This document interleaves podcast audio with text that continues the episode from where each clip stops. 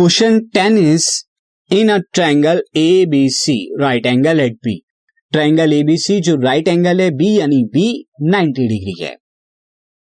If tan is equal to one by root three tan A की value one by root three है। Find the value of cos C into this is cos A into cos C and minus sine A into sine C ये आपको value बतानी है।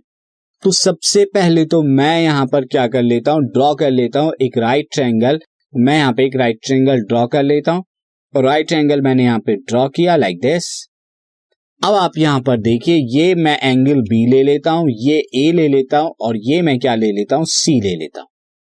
अब यहाँ पर आप देख सकते हैं सिंस टेन ए अगर मैं टेन ए की बात करूँ तो टेन ए यहाँ पर क्या हो जाएगा परपेंडिकुलर बीसी अपॉन में बेस ए बी होता है। ये हो जाएगा। और अगर इसे कंपेयर कराऊं वन बाई रूट थ्री से तो मैं यहाँ पर B C is equal to one ले सकता हूँ। और ए बी को मैं क्या ले सकता हूँ? रूट थ्री ले सकता हूँ। तो यहाँ पर बी सी कितना आ गया? वन और ये रूट थ्री यूनिट ये आपका आ गया। अब आप यहाँ पर लगाएँ इन ट्रायंगल ए बी सी के अंदर पाइथागोरस अगर लगाएँ तो ए सी स्क्वायर क्या हो जाएगा? A B square B C square और यहाँ पर वैल्यू पुट करें तो A B square is root three का square B C square one का square that is three plus one equal to four तो ए सी क्या आ गया? Root four that is equal to two तो यहाँ पर ए सी जो है आपका टू यूनिट्स आ गया। अब आपको वैल्यू बतानी है cos A cos C cos A into cos C minus sine A into sine C ये आपको बताना है। तो कॉस से क्या हो जाएगा? ए के रेस्पेक्ट में cos A base upon hypotenuse यानी ए बी बाई ए सी ये आ जाएगा ए बी बाई ए सी और कॉस सी सी के रेस्पेक्ट में जो बेस होगा, वो बी सी होगा। और हाइपोटन्यूस तो ए सी रहेगा।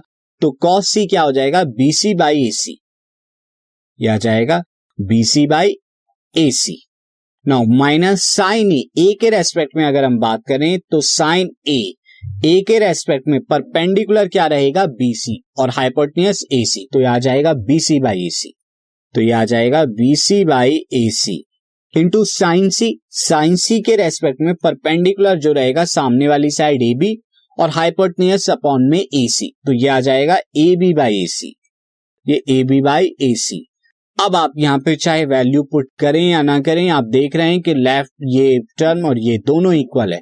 तो ये ज़ीरो आ जाएगा सीधा आंसर आप लेकिन ऐसे नहीं करेंगे एग्ज़ाम में, आप वैल्यूज़ पुट करेंगे, तब करेंगे।